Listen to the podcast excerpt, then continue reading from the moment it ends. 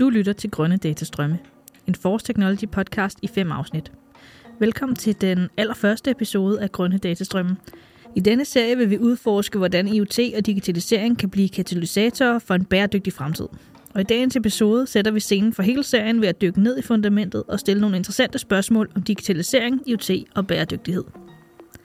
Mit navn er Sofie Fiora Milstjerne, og jeg er ansat i Force Technology som Digital Innovation Lead i vores afdeling for digital og bæredygtig innovation, og så er jeg vært på denne podcast. I en verden, hvor teknologi spiller en stadig større rolle i vores liv, hvad betyder det egentlig at være bæredygtig eller grøn? Og mens vi omfavner denne nye bølge af digitalisering, hvad er de potentielle farer, hvis vi ignorerer bæredygtighedens afgørende rolle? I en tid, hvor EU's taksonomi understreger, at vi ikke må forvolde væsentlig skade, hvordan navigerer vi paradokset i at bruge teknologi, som selv har et fodaftryk til at fremme bæredygtige initiativer? Dagens afsnit vil være en tankevækkende rejse, der udfordrer vores forståelse af grøn teknologi og dets rolle i formningen af en mere bæredygtig fremtid. Med mig i dagens afsnit har jeg Laurits Hovgaard, journalist hos Ingeniøren, og så har du også været dommer for årets IoT-pris i alle de tre år, den er blevet givet. Og Camilla Føns Mortensen, IoT Community Lead og leder af Nordic IoT Center her hos øh, Force Technology. Velkommen til, og tak fordi I vil deltage. Vil I ikke fortælle lidt om, hvad jeres baggrund er, og hvorfor emnet har jeres interesse? Du kan lægge ud, Laurits. Jo, tak skal du have, og tak fordi jeg måtte øh, være med i dag. Øh, jeg har arbejdet eller skrevet om og dækket IoT-området øh, øh, siden 2018 øh, på Ingeniøren. Jeg skriver også om teleområdet, og jeg skriver også om øh, automation og robotter, industriproduktion. Så IoT er sådan det helt perfekte match at skrive om og undersøge, hvordan man kobler øh, fysiske systemer, altså maskiner, øh, ting, som bevæger sig ude i virkeligheden, og hvordan man digitaliserer dem og, øh, og gør, dem, gør dem online, sætter dem online. Tak, Laurits og Camilla. Vil du fortælle lidt om din baggrund og hvad din interesse for det her område er? Det vil jeg gerne, og tak fordi jeg også måtte være med. Øhm, jamen, jeg er jo øh, digitaliseringskonsulent, hvis man kan sige det. Øh, det er i hvert fald den uddannelse, jeg har haft, og den, øh, den færre, jeg har haft i mit øh, karriereliv. Og, øh, og de seneste øh, 7-8 år, der har jeg faktisk beskæftiget mig aktivt med IoT øh, i en kommunal kontekst og i en fællesoffentlig kontekst. Og, øh, og der, øh, der har det været brugt meget som et optimeringsværktøj, dels i forhold til de arbejdskraft, man har haft derude, og nogle af de arbejdskraftudfordringer, der findes ude øh, på markedet. Så det er derfor, jeg faktisk sidder her i dag og har en stor interesse i IoT. Øhm, det er at bruge det i den grønne transformation af Danmark og verden. Jamen, øh, tak for det. Det er super dejligt at have jer med. Øh, IoT-teknologi har jo potentialet til at overvåge og styre ressourceforbrug i realtid, som kan bidrage til at minimere spild. Øh, vi kan fx se det ved det smarte landbrug, der bruger sensorer, der optimeres for vand, energiforbrug, og på den måde får en mere bæredygtig produktion. Men hvordan mener I, at digitalisering og IoT ellers kan bidrage til at løse nogle af klodens allermest presserende miljømæssige udfordringer? Laurits? Det er jo et stort spørgsmål. Jeg tror, øh, IoT kommer til at have en central rolle øh, i den grønne omstilling. Altså vi står over for en enorm opgave med at elektrificere hele vores samfund, og for at gøre det, så øh, har vi brug for at få realtids overvågning af det energiforbrug, vi har. Det tror jeg er helt klart der, hvor øh, det største potentiale er. Herhjemme tænker jeg, at vi nogle gange overser man, at vi, altså Kamstrup har, har rullet øh, over en million øh, IoT-enheder, altså øh, vores øh, fjernstyrede øh, digitale elmålere ud, øh, som måske er det mest ambitiøse IoT-projekt, vi, vi nogensinde har set herhjemme. Men det sker jo alle mulige andre steder øh, ude i virksomhederne. Og det startede måske for nogle år siden, øh, hvor der var meget fokus på, på dataopsamling, altså øh, sætte nogle eksterne sensorer op på en eller anden maskine eller noget udstyr, og få noget data ind, til at vi i dag er nået dertil, at vi kan øh, handle eller reagere på de data, vi øh, får ind. Meget af vores udstyr er så digitaliseret, at man det bliver en tovejskommunikation. Nu kan man også øh, bruge det til at sende øh, ordre eller altså sende beslutninger øh, begge veje. Ja, og vel at mærke også, at man kan faktisk bruge data fra flere forskellige kilder til rent faktisk at optimere i sin drift, sin produktion, forudsige, hvordan øh, temperaturen vil være inden for en kortere periode, så man kan gå ind og optimere sin høst eller sin energiforbrug i en bygning, og hvad det nu ellers skal være. Og det har jo været noget, som man har gjort meget mere manuelt og mere på ja, knap så faktabaserede øh, præmisser tidligere, men hvor man nu rent faktisk kan gøre det meget mere databaseret. Ja, som du siger, Laurits, så, øh, så industrier som for eksempel energi er, er kommet rigtig langt i forhold til at, at bruge IoT til at få undersøgt, jamen, hvor meget bliver der brugt i, i hvert et hjem og hver virksomhed fra afstand. Øh, vi kom fra at skulle melde det ind øh, manuelt til, øh, nu kan de simpelthen bare læse det. Øh, så der får man jo bare en, en regning en gang imellem, baseret på, på sit forbrug, uden at man selv skal melde det ind, eller der skal nogen ud og tjekke det. Der er jo også øh, andre sektorer, øh, landbrug nævnte jeg før, øh, transport er også i front. Men, men ellers, hvilke industrielle sektorer ser I som værende i front, og hvordan gør de, når det kommer til at integrere bæredygtighedskoncepter i deres digitalisering og IoT-initiativer? Camilla? Oh, det er et rigtig godt spørgsmål. Jeg synes faktisk, du nævnte nogle af dem, der er allerede sådan mest fremme, og som, øh, som jo af forskellige årsager er jo tvunget til det, kan man sige, eller har fået nogle nye incitamenter til at skulle gøre det. Øhm, energisektoren er jo helt klart en af dem, der er allerstørst fokus på. Men man ser det jo også på andre sektorer, og det er jo, altså, det er jo ingen hemmelighed, at, øh, at der er jo rigtig mange øh, lobbyer, som også øh, arbejder hen imod at gøre det mere eller mindre øh, attraktivt set ud fra deres perspektiver og, og skulle arbejde med at og, og lave den her omstilling. Øh, landbruget er et af de seneste, synes jeg, vi har set i pressen. Ikke? Øh, men øh, jeg vil sige, at landbruget er en af dem, som jeg også ser, der er rigtig meget. Transportsektoren er også en af dem. Øh, Produktionsområdet er også et, et rigtig stort område, hvor vi kan se, at der er øh, fra vores stol i Force Technology, at der er rigtig mange virksomheder, som også er interesseret i at gå ind og, og kigge på deres produktionsanlæg, med henblik både på at, at forbedre den produktion af de fysiske varer, de laver, men også i forhold til øh, de maskiner og de apparaturer, de bruger i forhold til at levetidsforlænge dem. Så der er jo flere niveauer i forhold til det her med at kunne, kunne bruge data fra blandet IoT. Øh. Jeg vil sige, det jeg tror, der de her sektorer har til fælles, det er, at de historisk har været rigtig gode øh, og interesseret i at registrere og indsamle data. Altså IoT er sådan et begreb, der måske har været 10 år øh, undervejs, måske lidt mere, Øhm, men, men i virkeligheden er det jo noget, altså det er jo ikke noget, der bare er hoppet op som mm. en trold af en æske. Vi, før havde vi machine-to-machine øh, kommunikation, øh, og vi har jo altid arbejdet med det her, eller man, det har man mm. gjort i mange år efterhånden. Der er to ting, som kendetegner de gode IoT-projekter. Dels er det, man selvfølgelig øh, skal have styr på teknologien. Jeg tror grundlæggende, at man skal se IoT som en teknologi. Øh, tidligere så vi det måske lidt som sådan en hel branche for sig selv.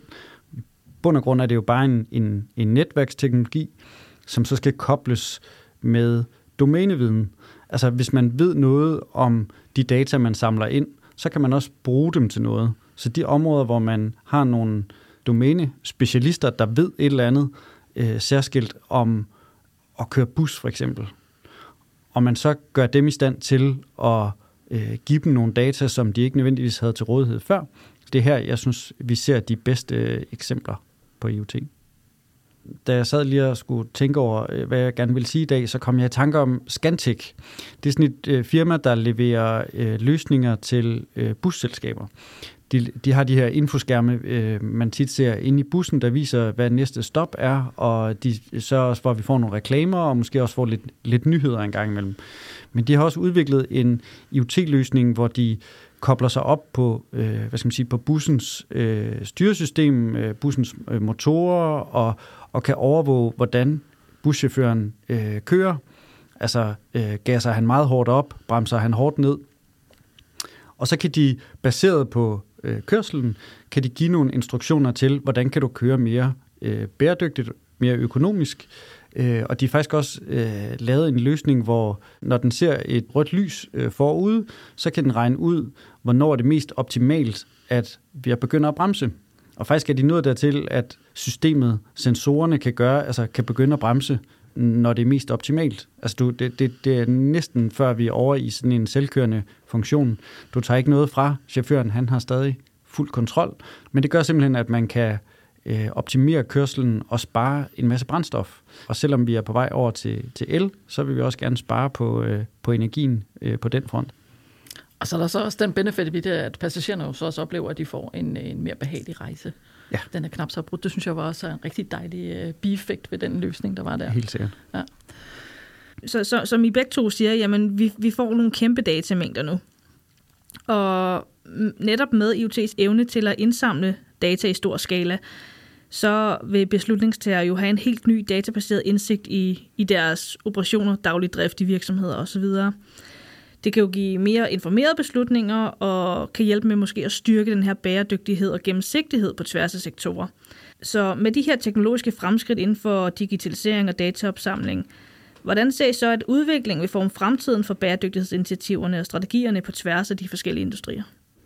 Jeg tror, øh, når vi snakker om IoT øh, i dag, så tror jeg om fem år øh, eller et par år ude i fremtiden, så bliver det at forbinde sine fysiske systemer øh, af sine maskiner, uanset om det er en bus, en øh, CNC-maskine ude i, i metalindustrien, eller en container, man, man flytter rundt på.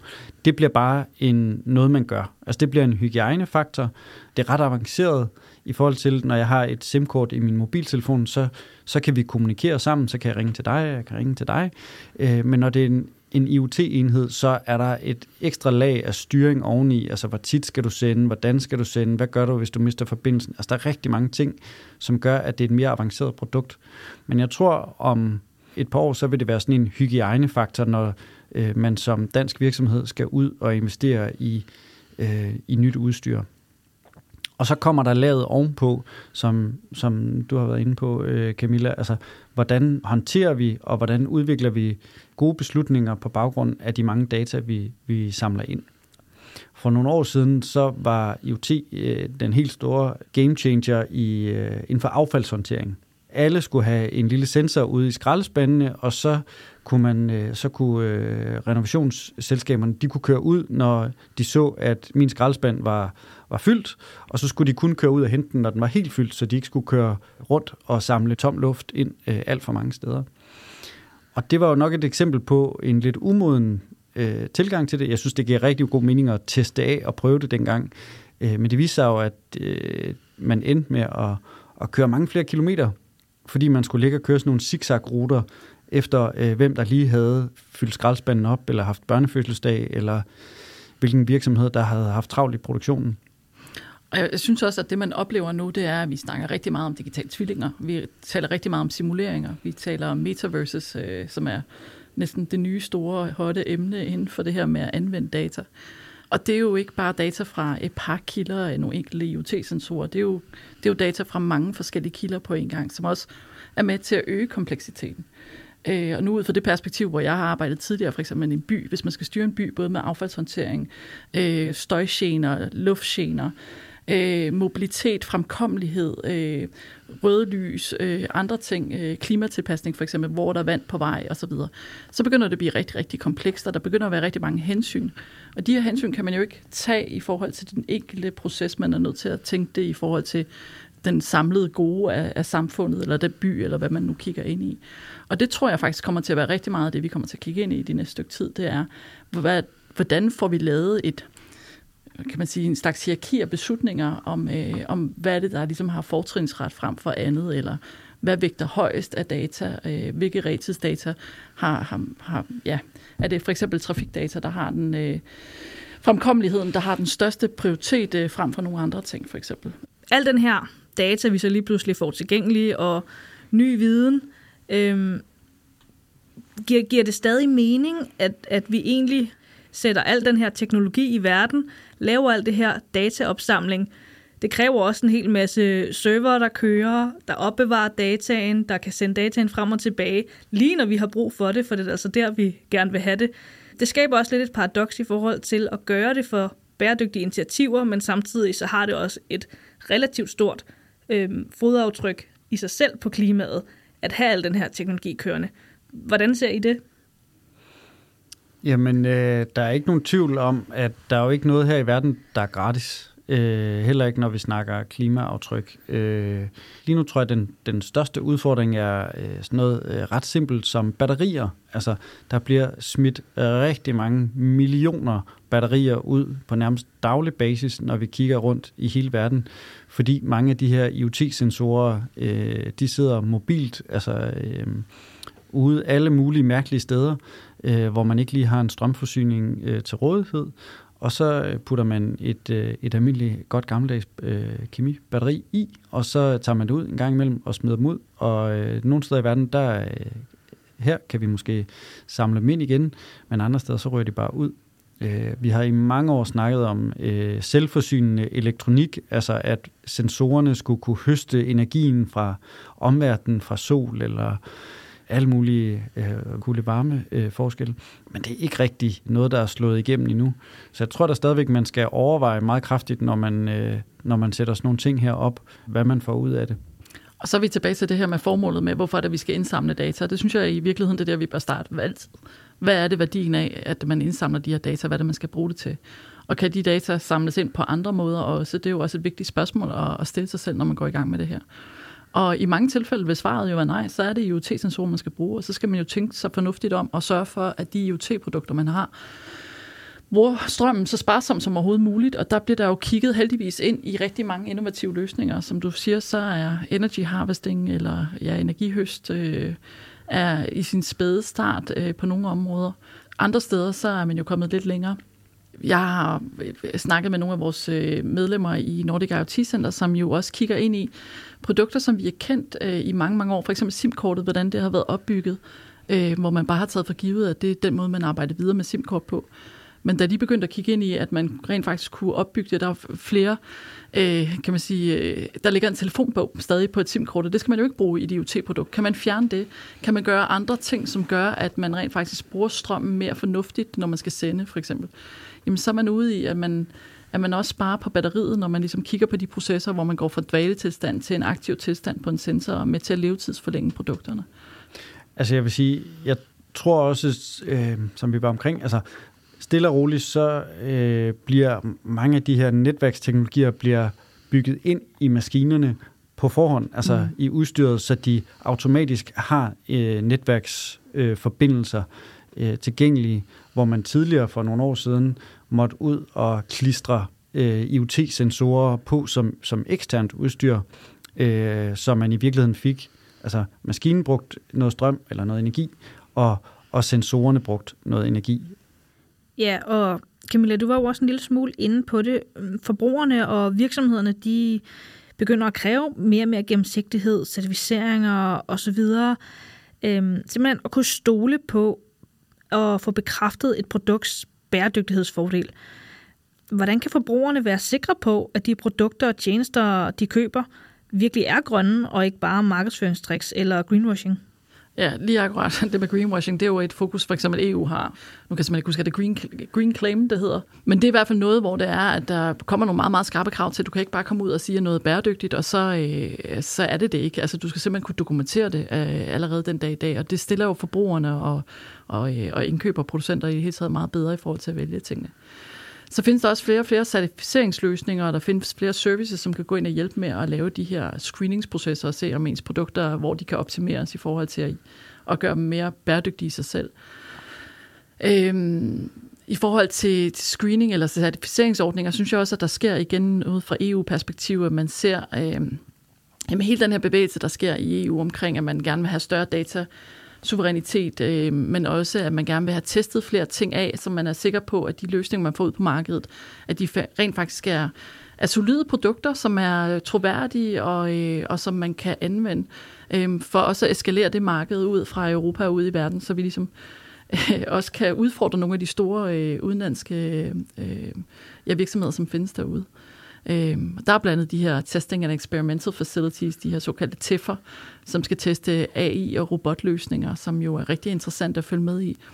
Og det er jo steder, hvor virksomheder, som kommer med deres produkter, som gerne vil have en eller anden form for stempel på, at det her det er made in Europe, og det er øh, trustworthy and reliable AI products, øh, at de kan gå hen og få testet de her løsninger hos en, en, en lang række forskellige øh, øh, testfaciliteter. Øh, det kunne være Fors, men det kunne være mange andre også private. Øh, der findes også øh, løsninger for lidt øh, produkter, som er undervejs, som ikke er måske helt så færdigudviklet, øh, hvor man kan gå til de her erhvervshuse i regionerne og få, få tidlig sparring og test øh, af sine produkter, øhm, øh, og, og på den måde også bære mor i en mere bæredygtig vej. Så vi ser rigtig mange initiativer, hvor det er, at, øh, at øh, både nationalt og europæisk niveau i hvert fald, at man gerne vil hjælpe med at understøtte virksomheder til at blive mere bæredygtige og, og levere mere troværdige produkter. Ikke? Ja, vi, vi hører jo også fra EU, at der er noget digital product passport på vej. Det vil sige, at produkterne de, de skal have et, et, et pas med sig, som fortæller, hvordan er de lavet, øh, under hvilke arbejdsforhold, hvilke materialer og kemikalier er der i, øh, til hvordan skal vi som forbrugere genanvende dem osv.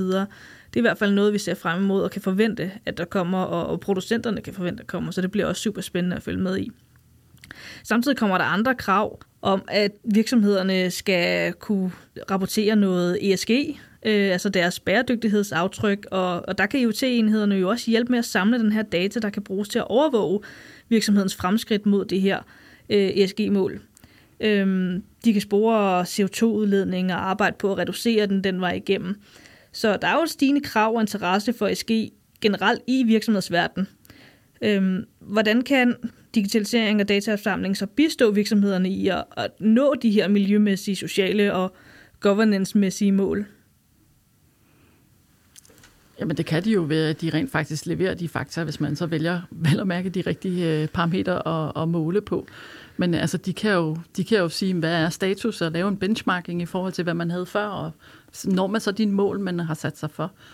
Øhm, men den er jo super svær, fordi den er jo også, øh, det er jo forskellige niveauer, man skal kigge på. Øh, nogle af tingene er måske ikke helt oplagt at måle efter IoT-devices, nogle af tingene er mere oplagte med IoT. Øhm, øh, så det er jo igen noget med igen at sætte sig ned og sige, hvordan er det, vi måler på det her, hvordan vil vi nå frem til de her resultater? Øh, hvad er det for nogle øh, key performance indicators, som vi vil arbejde med, øh, øh, for at man rent faktisk kan, kan bruge det som et aktivt værktøj i, i forhold til ESG.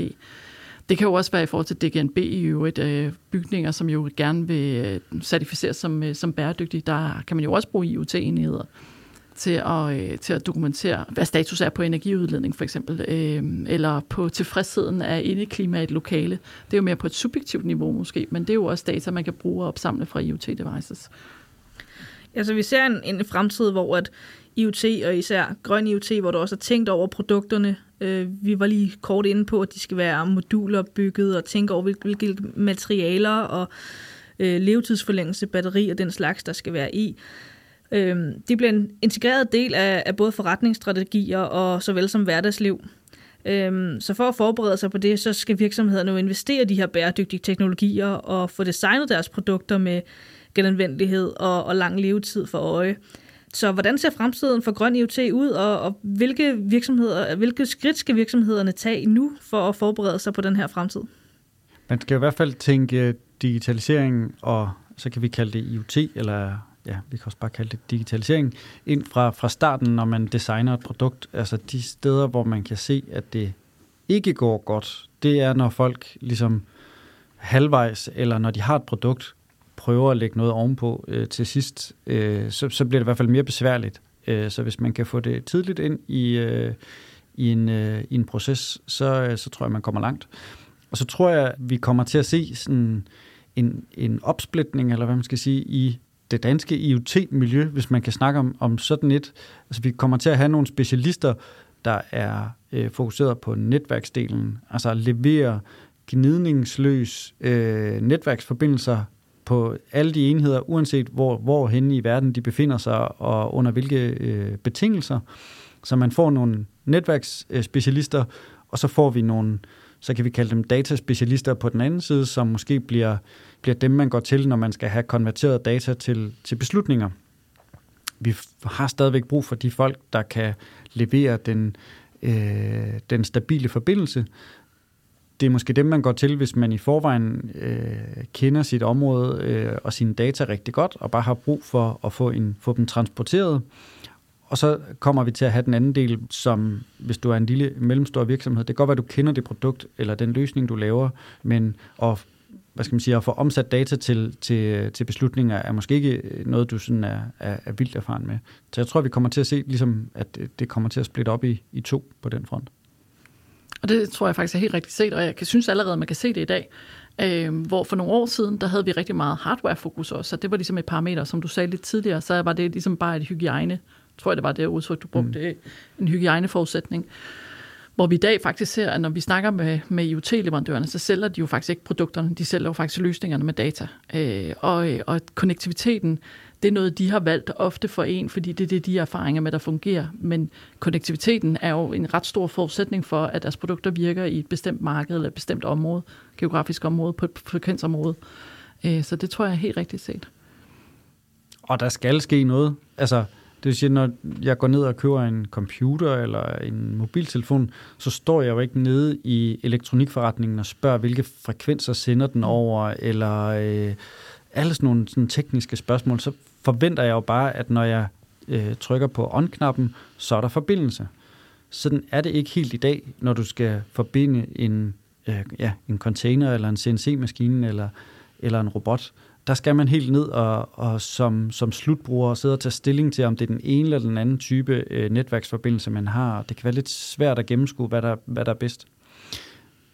Når leverandørerne får det på plads, så, øh, så tror jeg også, der kommer til at ske rigtig meget. Og det er de på vej med. I denne første episode har vi sat grundlaget for vores rejse ind i grønne datastrømme. Vi har belyst centrale spørgsmål omkring, hvad det virkelig betyder at være bæredygtig i den digitale tidsalder – Samtidig har vi indledningsvis undersøgt både mulighederne og udfordringerne ved at integrere bæredygtighed i digitalisering og IoT.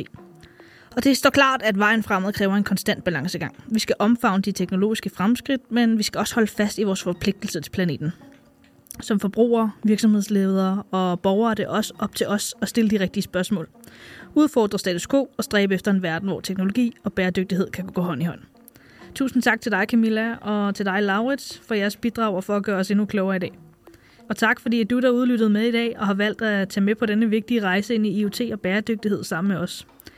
I de kommende episoder vil vi fortsætte med at udforske, hvordan teknologi og bæredygtighed kan skabe en lysere og mere bæredygtig fremtid, ved at både at kigge ned i produkterne, hvordan de kan understøtte bæredygtighed, og hvordan vi kan ændre vores forretningsmodeller og tilpasse os kommende krav.